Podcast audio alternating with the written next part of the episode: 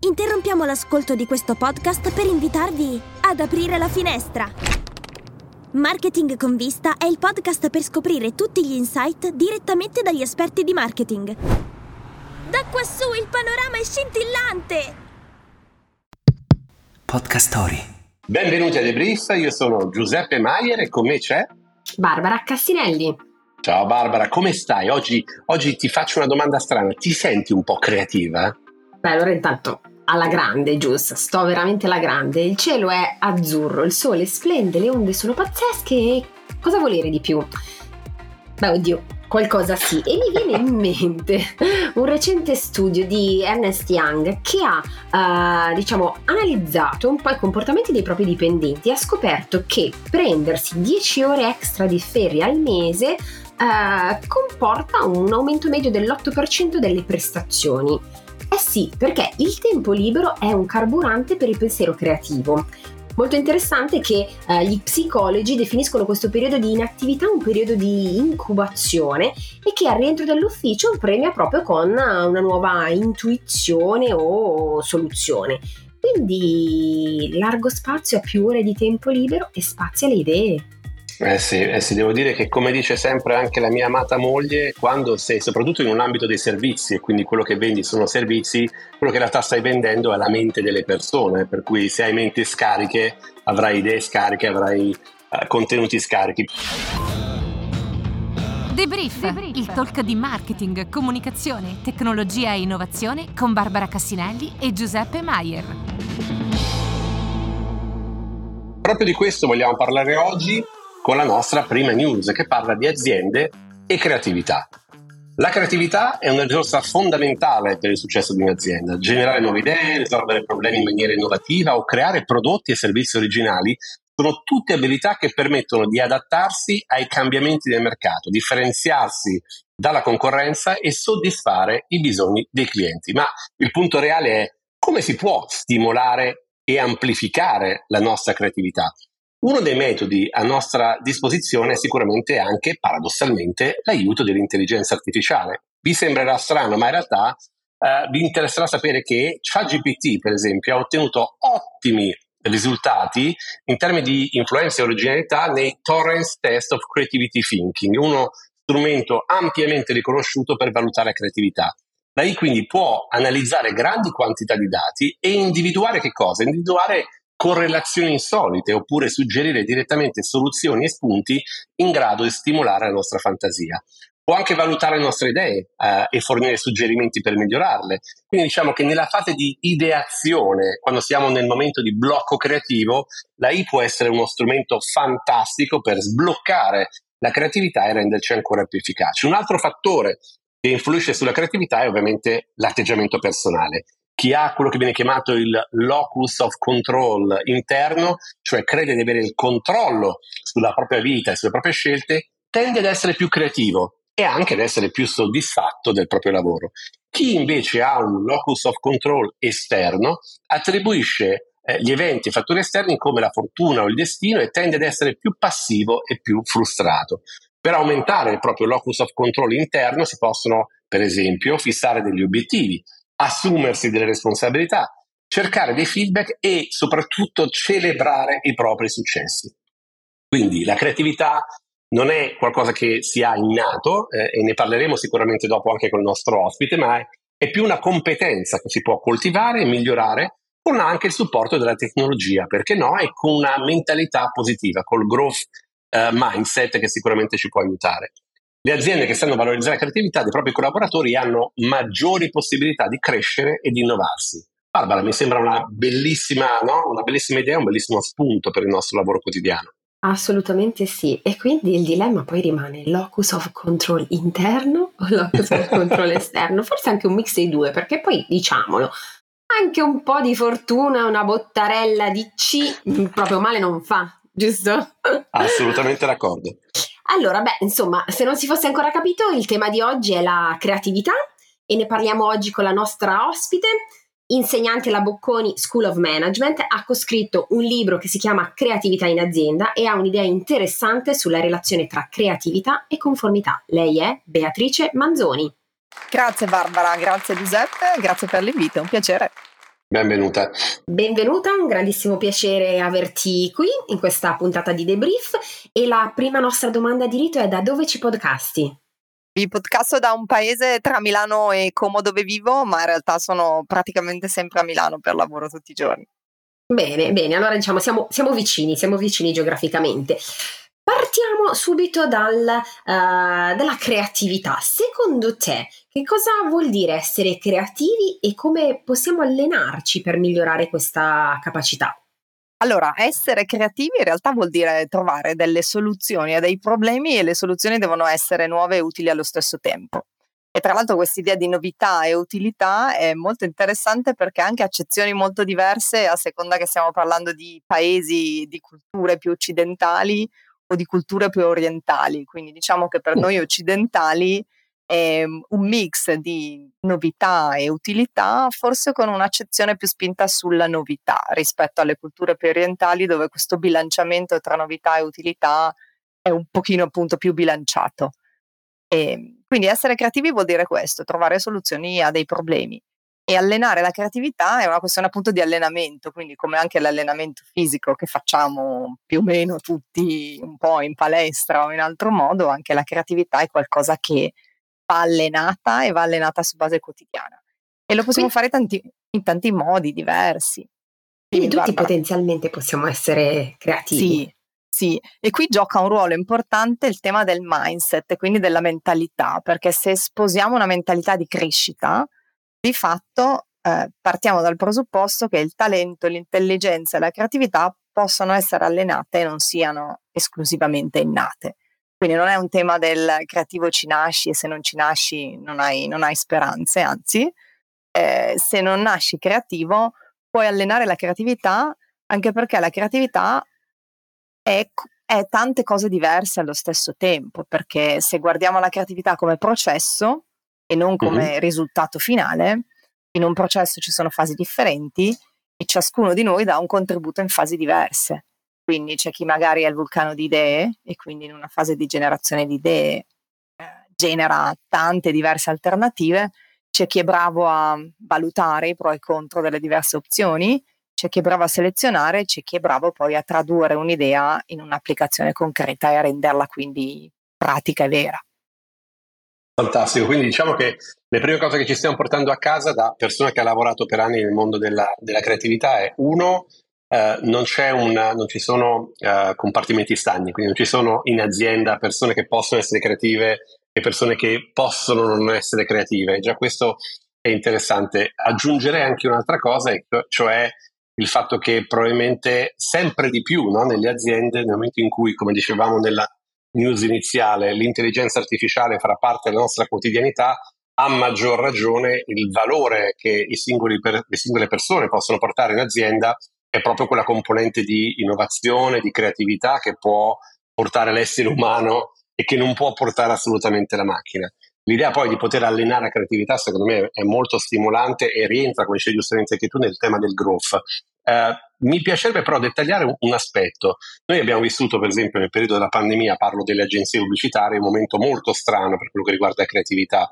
Nel mondo delle agenzie pubblicitarie questo ha portato a creare delle campagne estremamente noiose. Perché? Perché i creativi erano separati, cioè le persone che dovevano creare la campagna erano in posti separati. Lavorare in team invece può influenzare la creatività e la domanda che ti voglio fare è come crei e gestisci un team di lavoro efficace e unito che sia anche creativo. Quindi come fare questa cosa non solo per l'individuo come allenamento, ma a livello di team? Allora, è più un tema di processo che non di input. Per cui se pensiamo a, tutti, a tutte le ricerche che hanno provato a capire se c'è una composizione ideale su carta perché un team sia creativo, non vi dico che possiamo trovare tutto il contrario di tutto, ma quasi. Quindi sì, trovate trovate chi dice la diversità di background, di funzioni, di esperienza è importante, qualcuno che vi dice sì, ma è anche complicata poi da gestire, qualcuno che dice eh, team di sole donne, di sole uomini, nel momento in cui si, si va ad affrontare il tema del conflitto può portare a dei risultati molto più difficili e complicati da gestire rispetto a team più eterogenei, però diciamo che più che un tema di composizione è davvero un tema di dinamiche, quindi di come gestiamo mm-hmm. il processo. E per cui un team sì, è vero, può essere molto creativo se strutturiamo bene il classico brainstorming di cui parliamo certo. tutti, lo facciamo tutti e di nuovo le ricerche ci dicono che nella stragrande maggioranza dei casi le aziende però fanno brainstorming e continuano a farlo nel modo sbagliato. Eh, per modo sbagliato cosa intendo? Non so se avete in mente le classiche riunioni un po' per alzata di mano dove chi ha voglia, chi, chi ha piacere di intervenire, chi ha un'idea alza la mano, interviene o magari interviene senza neanche alzare la mano. Ecco, questo non funziona da un punto di vista di quantità e di conseguenza anche di qualità delle idee generate. Il brainstorming va strutturato prevedendo, per farla semplice, un momento iniziale di generazione delle idee individualmente da soli e possibilmente anche per iscritto e un mm-hmm. secondo momento invece di discussione e di confronto come gruppo su queste idee. Qual è il motivo dietro a questo? Quello che sappiamo è che i singoli da soli sono molto più efficaci nella fase di divergenza, quindi di generazione di alternative, perché c'è un maggior senso di responsabilità individuale, perché c'è meno pressione al conformismo, c'è meno ansia sociale, uso il tempo a mia disposizione come funziona meglio per me. C'è chi genera tante idee all'inizio, poi si spegne, si annoia, si distrae, c'è chi ha bisogno di tempo per carburare. Eh, e poi anche in virtù del fatto che all'interno dei team eh, spesso c'è una difficoltà o a arrivare a un punto in cui convergiamo o al contrario mm-hmm. ci sono team che convergono troppo in fretta e quindi generano poche idee. Quindi l'idea qual è? Eh, bene il lavoro di team per la creatività, però strutturiamo il processo creativo e lo possiamo fare eh, dedicando dei momenti specifici alla generazione di idee da soli e alla condivisione, alla discussione invece insieme. Diciamo che un altro take out quindi ci portiamo a casa è che mentre qui non voglio parlare di casi eh, reali e personali, ma invece sì, eh, spesso noi in azienda vediamo il brainstorming come quella riunione che si fa quando non c'è un'agenda, cioè non abbiamo una chiara idea di dove vogliamo andare a parare, non abbiamo una chiara idea dei contenuti, facciamo brainstorming. Quello che ci stai raccontando è che in realtà dovrebbe essere esattamente il contrario, cioè una buona riunione di brainstorming funziona quando sei preparato per quella riunione, quando hai sì. chiari quali sono gli input e gli output attesi. Sì, quando hai un'agenda e magari i punti okay. dell'agenda li formuli come domande. Okay. Perché i punti dell'agenda di una riunione formulati come domande è come se implicitamente predisponessero molto di più all'azione, quindi all'entrare in azione rispetto al trovare delle risposte. Eh, servono dei ruoli al classico facilitatore, al timekeeper, eh, alla persona che è relazionalmente capace di gestire bene le dinamiche relazionali, anche se magari non porta contenuto. Quindi servono ruoli, serve un'agenda, eh, servono tempi. I tempi, ecco, le risorse scarse sono un valore aggiunto anche per la creatività, quindi non è affatto vero che per essere creativi servano i tempi infiniti, anzi, per certi mm. versi avere risorse scarse di tempo, di budget, serve certo. da stimolo per la creatività.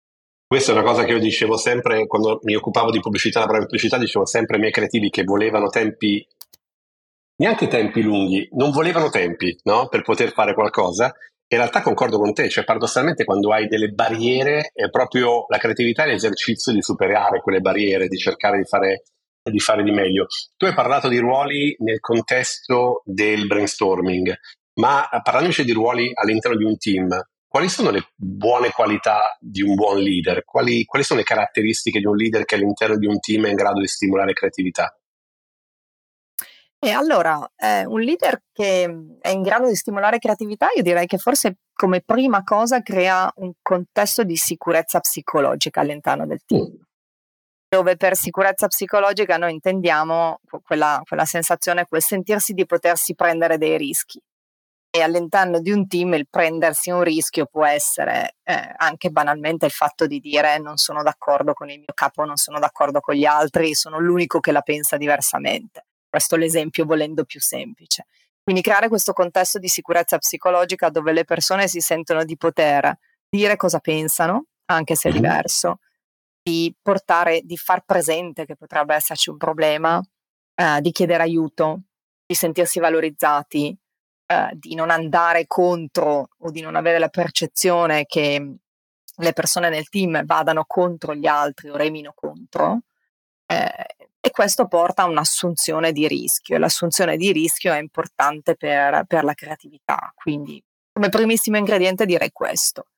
E, e, poi in realtà questo tema della sicurezza psicologica si, si trascina e si porta dietro tante altre cose perché implica il certo. fatto di essere inclusivi nei processi decisionali, inclusivi da un punto di vista di stile di relazione interpersonale, di essere aperto all'ascolto, di non essere giudicante nel momento in cui certo. si ascoltano appunto delle proposte. Mi affascina tantissimo questa cosa, Beatrice, che dicevi della creatività del processo, perché pensandoci, Uh, diciamo così, di primo impatto potrebbero sembrare in, in, contrasto tra di loro, perché se uno pensa ad una persona creativa o a quella fase della creatività, pensa appunto di non avere, um, di non avere confini o strutture.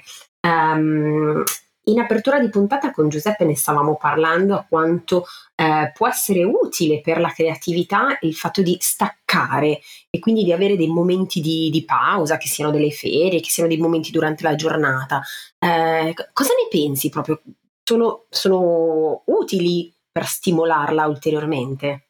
È verissimo. Eh, possono essere, ci sono tante cose. Beh, il fatto di prendersi delle pause aiuta, quindi anche stare troppo tempo focalizzati su un'attività a un certo punto diventa controproducente. Per cui ci sono ricerche che dicono se, se hai attività creative ha senso, sì, magari ci stai un'ora, un paio d'ore, ma poi in, inter, mettici in mezzo e fai nel frattempo qualcos'altro o spostati da un'attività all'altra, perché dopo un po' c'è un senso di fatica, quindi di difficoltà a, a pensare oltre e lo stacco serve. Eh, servono, sempre le ricerche ce lo, ce lo suggeriscono, eh, il fatto di stare anche a contatto con la natura, quindi il farsi una passeggiata, l'attività fisica più o meno intensa, però quanto più intensa è, tanto più anche c'è beneficio in termini di creatività. Il fatto di guardare lontano, e questa è una cosa che nel, durante il Covid abbiamo sofferto tutti tantissimo, perché l'occhio ha bisogno sia per distrarsi, sia però per cercare anche ispirazioni di, di poter guardare lontano. E noi eravamo tutti confinati nei 3, 4, 5, a seconda di quanto fortunati si era. Esatto, quanto era grande la casa. Della vista della, di una parete. E invece c'è bisogno di guardare lontano, quindi uscire a fare una passeggiata, distrarsi, cambiare attività, ma anche ascoltare della musica a cui associamo emozioni positive. E questi sì, sono tutti, diciamo, attività con cui possiamo prenderci un break, fare una pausa o, o ricrearci.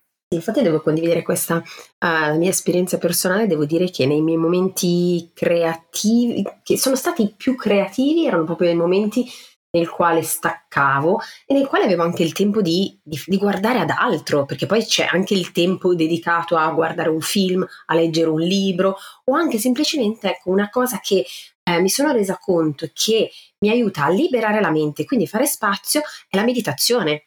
Meditare anche solo 5-10 minuti la mattina delle volte ti fanno avere quella piccola intuizione che magari dici cavolo ma come sono stata così stupida da non averci pensato perché? Perché la testa era talmente, talmente impegnata uh, questo è verissimo io non sono una persona sufficientemente paziente da dedicarmi alla mindfulness. Siamo in due. Siamo in Ci due. ho provato con scarsissimi risultati, ma è verissimo, la mindfulness aiuta. Anche a te, Beatrice, capita di quando cominci a sentire quei corsi di mindfulness in cui dicono e ora lascia che il pensiero entri nella tua testa e lascialo uscire. E tu lo vedi lì piantato davanti a te come un monolite. Eh, ci sono quelli... Ma poi, sai, credo che il tema sia che sono strumenti, no? nel senso che ognuno trova la mindfulness a suo modo. Per esempio, per me la corsa è una di quelle cose che mi permette di fare un gesto meccanico ripetitivo che un po' corrisponde alla mindfulness. Quindi sono strumenti, non ce ne sono giusti o sbagliati, uno deve trovare i propri, immagino. Sì. ed è poi comunque anche in questo caso un allenamento, perché pensare come non so, andare a correre o andare in palestra di dimagrire al giorno 2 di allenamento, anche in quel caso liberare la mente certo. è un allenamento. E Beatrice, mh, mm, che consiglio daresti a qualcuno che uh, sta mm, pianificando la propria carriera nell'ambito diciamo creativo, anche in senso più ampio, in un periodo incerto e in continua evoluzione come quello in cui stiamo vivendo? E allora ti, Ti dico in sincerità che il pensare di pianificare una carriera in ambito creativo, allora per come la vedo, la vedo io e la vediamo anche noi e un po' lo raccontiamo nel libro, in realtà tutti i mestieri hanno una componente di creatività. Poi ovviamente ci sono industrie e settori che per natura sono più creativi di altri, però in realtà il nostro presupposto è che un po' tutti sono chiamati a risolvere problemi, a farlo in modo nuovo e utile allo stesso tempo. E, e quindi è una domanda difficile, Barbara. Allora, intanto non so se, se, se, se, ti riferisci, diciamo, a chi ha un po' la, l'aspettativa o l'ambizione di andare a lavorare nelle classiche industrie o settori creativi, quindi dalla pubblicità all'architettura, alla comunicazione, al design, o se è una domanda un pochino più in generale. Sì, rispetto... sì riferito proprio a questo specifico settore, sì. È difficilissimo, è difficilissimo e te lo dico da, da architetto. Ho, eh, io ho fatto economia ai tempi, okay. ma poi avevo una fortissima passione per l'architettura in realtà io a lavorare in università ci sono finita anche diciamo un pochino per caso e qui lo uh-huh. saprà il mondo a questo punto perché mi hanno offerto questa opportunità e per me era la possibilità di combinare anche la seconda laurea in architettura e, ed è, sono mestieri dif- difficilissimi sono mestieri difficilissimi un consiglio e nel mentre ho preso tempo come vedete per pensare a questo consiglio eh, perché quello è stato un, capito, un escamotage creativo eh, Infatti, guarda, una delle domande che avevamo per te era proprio come sei arrivata a diventare una professoressa eh. associata, per cui proviamo a dare entrambe le risposte. Sì. Come sei arrivata quindi a fare professoressa e cosa fai? No, no, ma ce l'ho la risposta. Nel mentre che perdevo tempo con il mio escamotage creativo, eh, forse il consiglio che darei è di lavorare bene sulla dimensione di network, perché quindi sulla mm-hmm. dimensione di, di, relazioni da attivare. Eh, perché anche pensando di nuovo alla creatività ci sono delle relazioni ci possono essere relazioni forti e relazioni deboli. Ci servono entrambi per motivi diversi. Eh, per cui le relazioni, le relazioni forti sono tipicamente anche quelle relazioni che noi attiviamo all'interno del nostro ambito, magari anche professionale, quindi è facile che siano persone simili a noi, perché ci si trova più facilmente in sintonia, quindi creativi che costruiscono relazioni con altri creativi, magari in mondi leggermente diversi, ma che hanno molto in comune. Servono, sì, perché è quella rete anche di sostegno, sono quelle persone con cui ci capiamo al volo, che magari però fanno più fatica a darci il punto di vista diverso da un mondo diverso che ci serve altrettanto nel mestiere. E queste sono un po' più le relazioni magari deboli che abbiamo con, eh, che potremmo attivare con altri attori un pochino più periferici.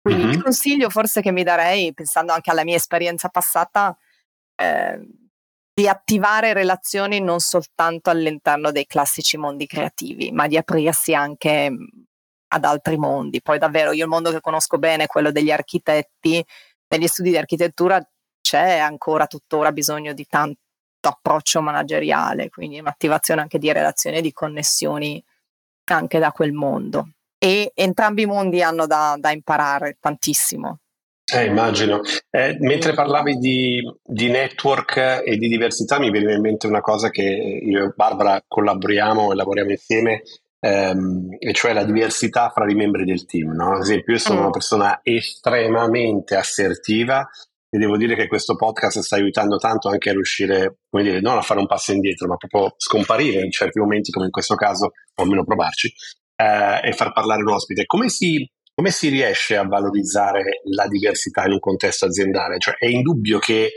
eh, pe- non pensiamo a quello che succede negli Stati Uniti dove il tema della diversity è anche proprio da un punto di vista culturale eh, visto come un elemento fondamentale, cioè l'inclusività di, di, uh, di, di, etnie diverse, di punti di vista diversi è fondamentale. Da noi è percepito poco, forse in Italia ancora, il valore della diversità, eh, però il, il, problema che mi sento di tirare fuori è che sono proprio lingue diverse in alcuni casi. La persona più assertiva ha un modo di fare, la persona più riflessiva ha un altro modo di fare. Come si fanno a, a, a conciliare questi elementi per trarre vantaggio no? nel contesto aziendale di, dalla creatività che ne può uscire?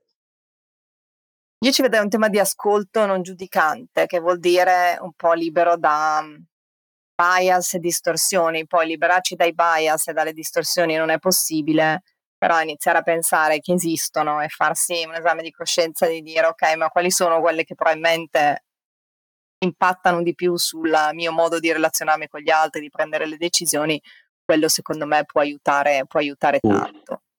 E... Anche perché ascolto un giudicante mi sento di dire che è un po' anche, non mi ricordo qual era la sintesi, ma era molto bella, che un tema è ascoltare, un tema è preparare la prossima risposta.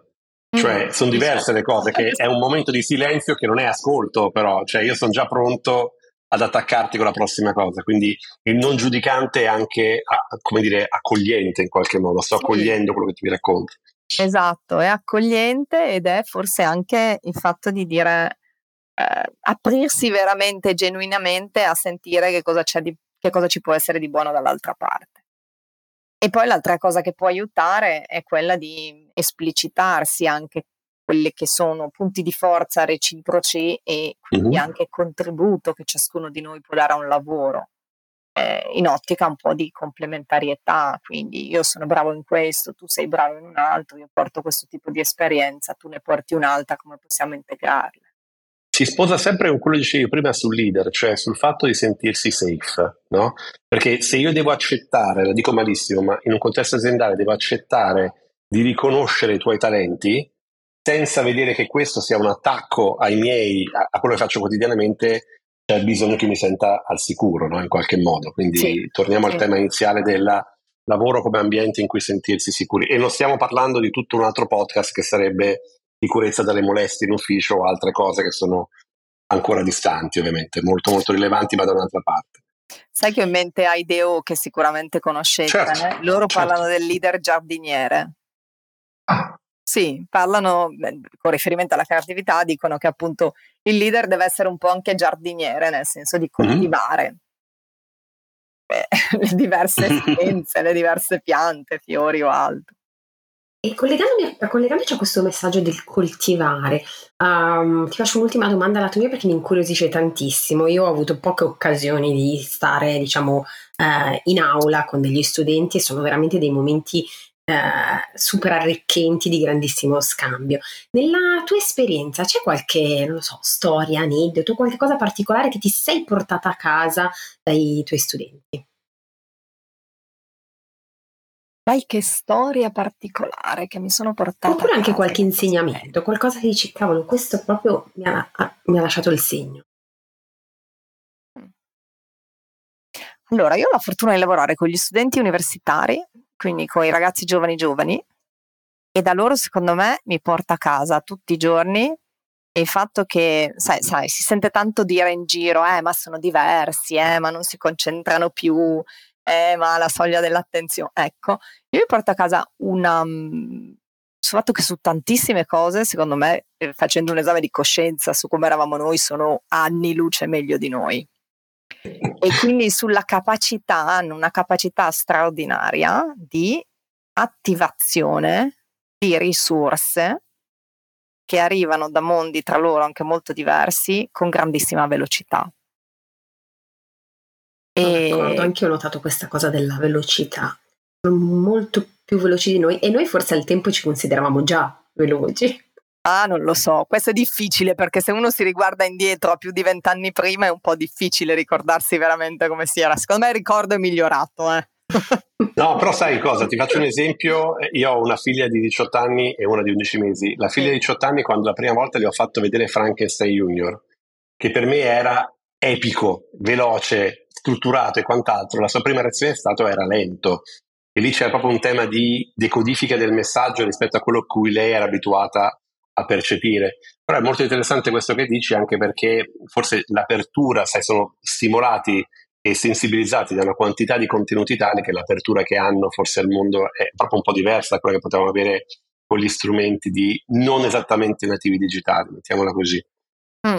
E su questo noi abbiamo, eh, ci piacerebbe andare avanti per tantissimo, uh, ma abbiamo bisogno di, di, andare verso la chiusura perché come ci siamo detti in fase di backstage abbiamo un regista estremamente cattivo, crudele che ci picchia. E l'ho ehm, conosciuto um, prima, è vero. Esatto, e, e, sei inquietata da questo anche che c'è un'immagine dalla luce dal basso oggi che è abbastanza inquietante. Eh, ti volevamo però fare un'ultima domanda che è la nostra domanda di brief. Il podcast si chiama debrief e il debrief è quel momento di analisi e, e un po' anche autoanalisi rispetto al proprio percorso. Se dovessi fare un debrief alla giovane Beatrice, quella che magari stava facendo un percorso di carriera diverso, completamente diverso da quello che sei arrivata a fare probabilmente oggi, quale sarebbe il tuo debrief? Quale sarebbe il consiglio che daresti alla giovane Beatrice?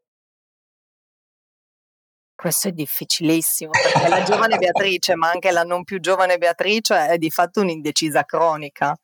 Quindi, no, però il consiglio che darei alla giovane Beatrice è di lavorare molto di più sulla dimensione di relazioni. Quindi, quando uh-huh. mi avete chiesto il consiglio ai, ai giovani creativi, eh, ecco quello, forse lo, lo, sfruttamento in positivo, il fatto di riuscire a far leva su una dimensione relazionale, non l'ho fatto abbastanza.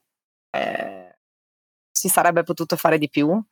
E, ed è molto utile attivare, attivare relazioni, connessioni, anche con mondi tra loro molto diversi. E diventa un bel anche, come dire, incipit per la prossima fase, no? Per cui, ok, ora so che è importante, quindi da ora in poi. Eh, ma ci sto lavorando. Ci sto lavorando. Anche per un prossimo libro, perché no? Potrebbe essere uno dei, dei, dei due, degli altri due ricercatori con cui abbiamo scritto il libro, Pier Vittorio, in realtà lui si occupa proprio di network e di relazioni.